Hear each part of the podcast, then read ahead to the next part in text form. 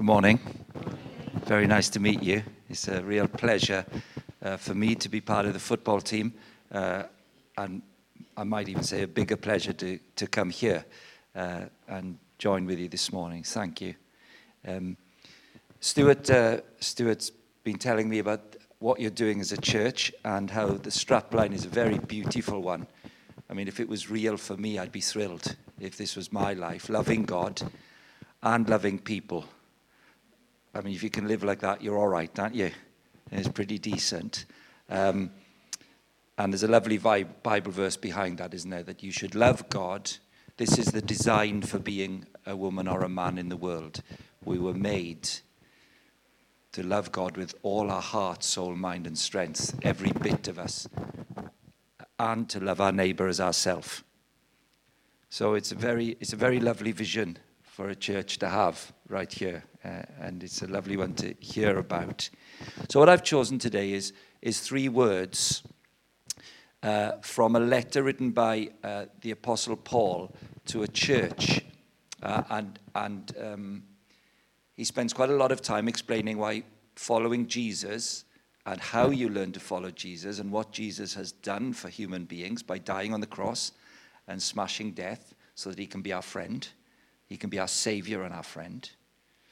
And then in the letter, he goes on to talk about living the Christian life and what difference it means when God is in your life through Jesus Christ. And so there are three little words that I think can help us here to think about this. So they are pray, play, and say. So I, uh, you'll know I'm, when I'm about to finish because it'll be the third word. Uh, so you'll know we're done. Uh, so the first word is, is pray. You see the line there that uh, Paul writes devote yourselves to prayer. Now, there's a few ideas behind that word. Number one, some people in this room will say, Well, I pray. And others, and I pray, and I know, I'm pretty sure I know who I'm praying to because I believe in God. Now, to many of you, of course, that'll be such an obvious thing for me to say that it's almost ridiculous. You're in church on Sunday morning, you say, Of course I believe in God. Um, but of course, you know, I spend my life working in football. Many, many people who are very good friends of mine would say, No, I, I don't believe in God. Well, I believe in something. I mean, there might be something there, but not, not somebody who I could really, really be serious about. So it's a very, very profound thing when a woman or a man can say, I actually know the creator of the universe personally. I know he loves me. I know he's my friend. I know he would do anything for me. So if you're a woman or a man in the room today, you can say, I know that's me. It's a very, very privileged place to be, isn't it? The intimacy of somebody who loves you so much, who made billions of galaxies. So when it says pray, to the Christian. It's a word that's often, often we, we know it so well, whether we go to church or not. But just look at the line now. Devote yourselves to prayer, being watchful and thankful. There's a few big ideas in there. Devote means to want to do it a lot.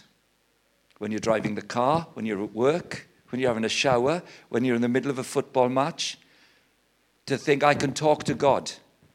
Uh, I find the best time to realize I can talk to God is if I'm not being uh, very polite to my lovely wife Michelle. I'm being rude or lazy or something. Um, and it's amazing that I can talk to God and say, Sorry, help me. Help me to be a, a nicer husband. In the mid, you, you can talk to God anytime. So devoted isn't something you better do it devoted is wow, isn't it fantastic that in the middle of my exams or when I'm happy or crying or laughing, I can, in my mind, say to my Creator, thank you or help me anytime. My gosh, if the maker of the universe is on, on hand 24 7, however bad I'm being or good I'm being, wow, and how should we devote ourselves? Do you see that? How do you enjoy devoting yourselves? Being watchful and thankful. Now, now this helped me when I prepared the little talk. I, I said to myself, keep your eyes open, Graham Daniels. Keep your eyes open. What can you watch out for when you talk to God? And how can you be thankful? So it was a lovely prayer, wasn't it, for the game today? But you know, when you play, I'll give you a little insight into it uh, in case you're listening into the interview and thinking, I wonder what it feels like. When you're playing, a lot of the time, Zoe said something quite profound. Pray that we might enjoy it. You know why that is? Because if you're not winning or you feel you're playing badly, you actually feel terrible. It feels terrible. You feel embarrassed, you feel ashamed, you feel sad. If you don't get picked or you get injured, you feel really, really rubbish. So, actually, for somebody to know there's a God who loves them and to be able to say to God when they don't play well or when it's not going well, please, Lord, let me be thankful that I'm fit enough to play and able to play. So, let's move from football for a moment now. In everyday life, when you talk to God, the chance to say, Thank you. Thanks for this. Thanks for helping me. Thanks for being with me. Thanks for giving me friends. Thanks for giving me somewhere to go today. Thanks for this church. Thanks for my neighbor who's been kind to me. It's, a, it's so simple, isn't it? It's such a simple thing. You think, don't be so simplistic, but it's very, very profound. And I, I think, I, I think I'll, it makes you profound because if we go to the next word, play, of course, I've used the words to describe the three sentences, which come uh, as one long one, as it were. So the, he writes to the Christians in Colossae devote yourselves to prayer, talk to God, be glad you can, and watch out and be grateful. Next, he goes on to say, Be wise in the way you act towards outsiders, make the most of every opportunity.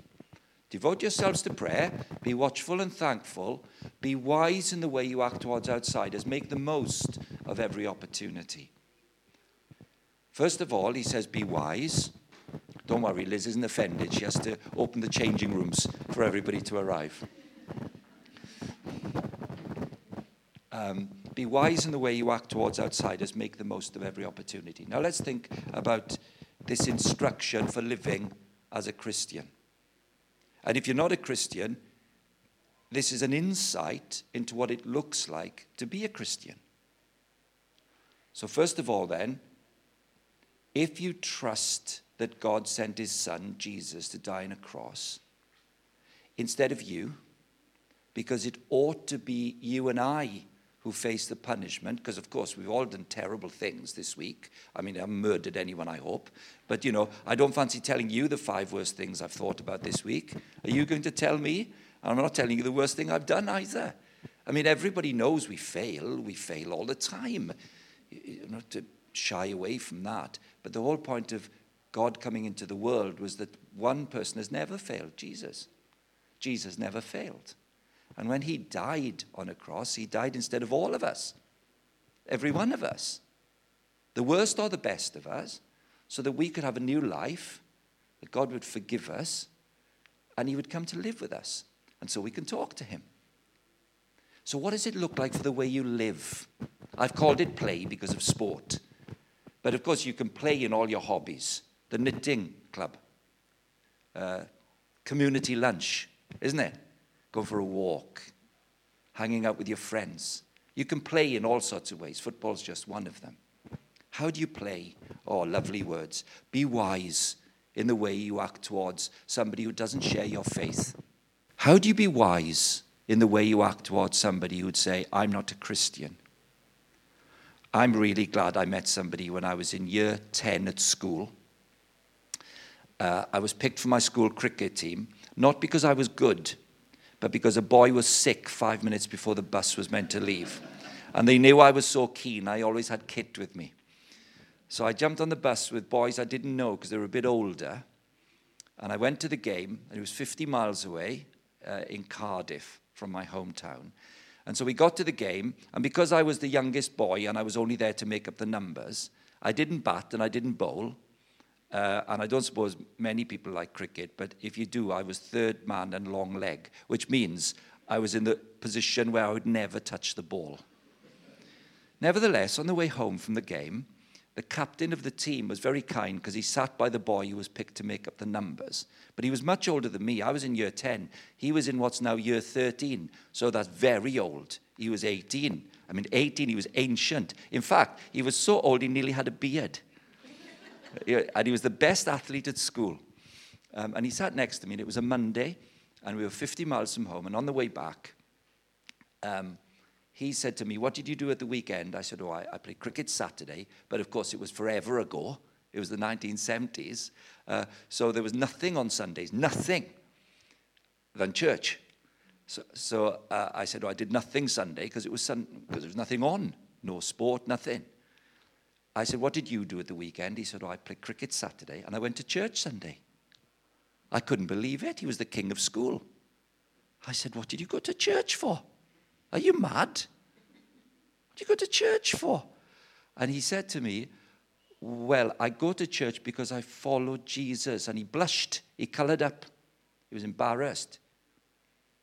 I found out six years later, when I had be, become a follower of Jesus myself, that that boy, he was 18, just turned 18, he'd been to church the day before and he'd heard a talk about just enjoying your life, enjoying your hobbies, getting stuck in knowing God gave you your life and your hobbies and your jobs, and it would be good to be wise in the way you act towards people who aren't a Christian.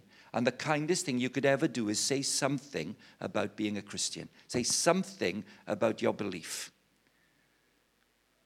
And that and his dad told me, six years later, I met his father, and his father told me that on that day he'd come home from the cricket match, and his dad said, How did it go, son? And he said, uh, Okay, Dad. He said, Well, you don't look very happy. Were you out quickly? He said, Well, no, I scored 90. He said, Did you take any wickets? Five. In case you don't know, that's an awful lot. And his dad said, Why are you so upset? He said, Well, he said, there was this boy on the bus. We had to take this boy because we were short of players. Uh, so I sat with him on the way back. And you know that sermon, he, said, he had said to his dad, we had a sermon in church about just being glad you're a Christian and being wise enough to say something to somebody about what God has done in your life, even a couple of words, and you never know if it changes somebody's life.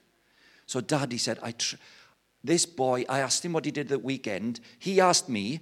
Then he asked me what I did on Sunday. And Daddy said, I was useless. I was the worst person ever to tell anyone anything about Christianity. He said to me, the boy said to me, What did you do Sunday? And I said, I went to church because I followed Jesus. And dad, I blushed like a five year old. And his dad said, What did the boy do next? Me. He said, He never talked to me for 45 miles, which I didn't. I thought he was a maniac. What's the point of that? The point of that is be wise in the way you act towards somebody who hasn't had the privilege of meeting somebody who's a Christian. If you're not a Christian this morning, might I say, it's not about being awkward or difficult or noisy to people or, or, embarrassing people. And to the Christian, can I say, everybody's a bit scared of doing it. Uh, I mean, I've rarely met anyone who, who enjoys because they think people won't respect them if they're a Christian. But you know, and I know, if you are a Christian, if you ever met somebody and you didn't know any Christians and you met them and you liked the way they were, and you knew they had their weaknesses, because everybody does, but you saw something different in them. It's a very lovely thing, isn't it?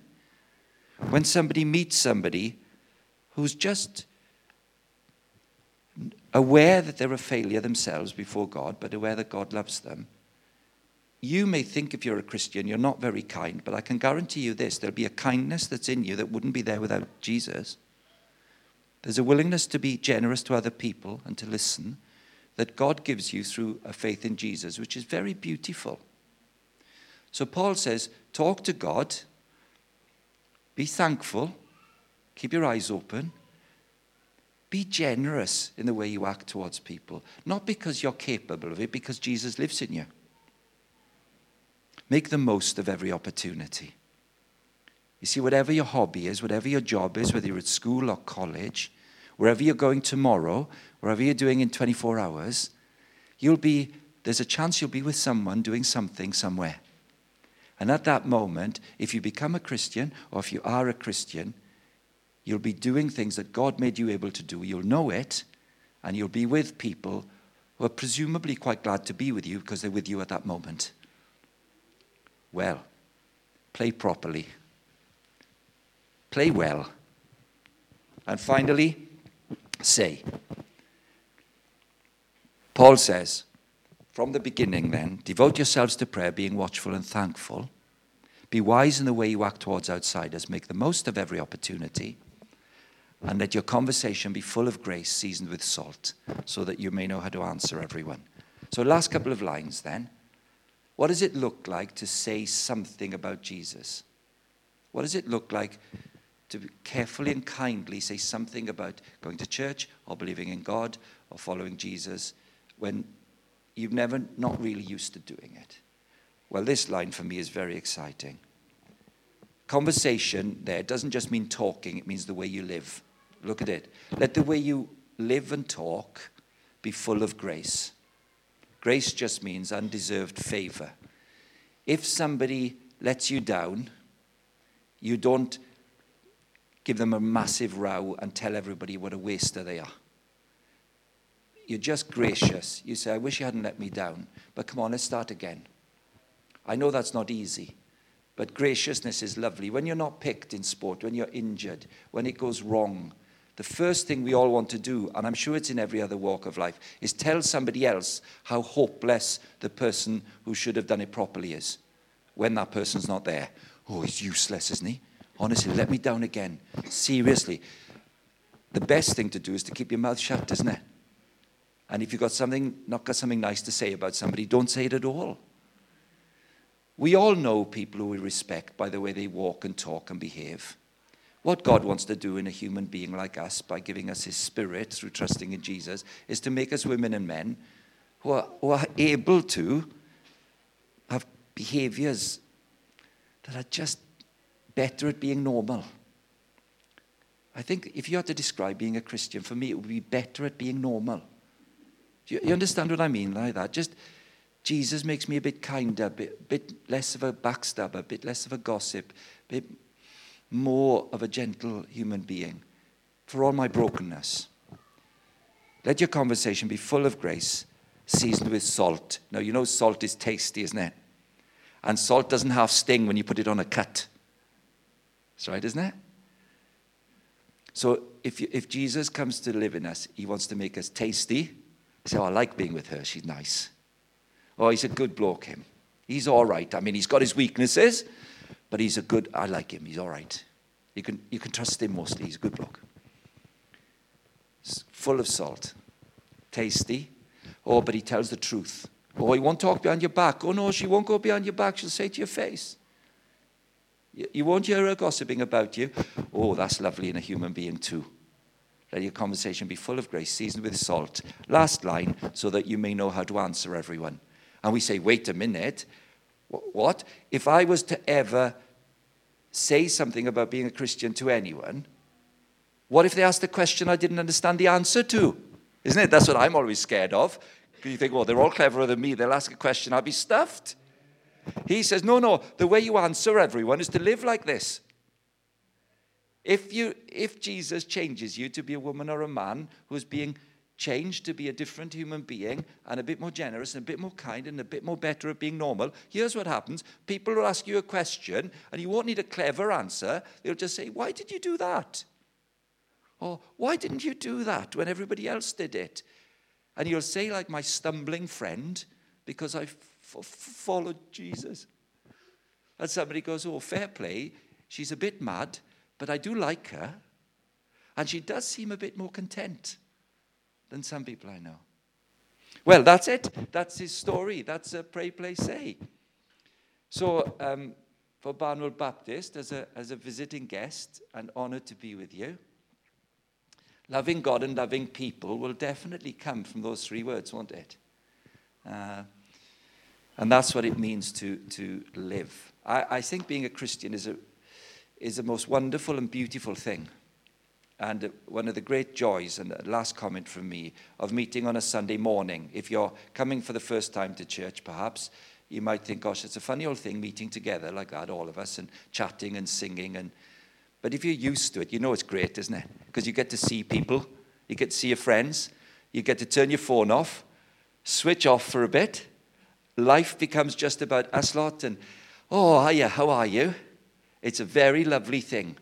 And when you walk out of church on a Sunday morning, you'll know this, won't you? You feel a bit more encouraged to get on with the week, to get on with knowing that you can be thankful and grateful to God, and that you can get on with somebody who plays life and speaks in life well. And then, because we run out of energy, so we need to be back next week uh, because you run down, don't you? And you need recharging. Well, why don't I say a prayer for us um, uh, in the light of this and then hand back to Stuart?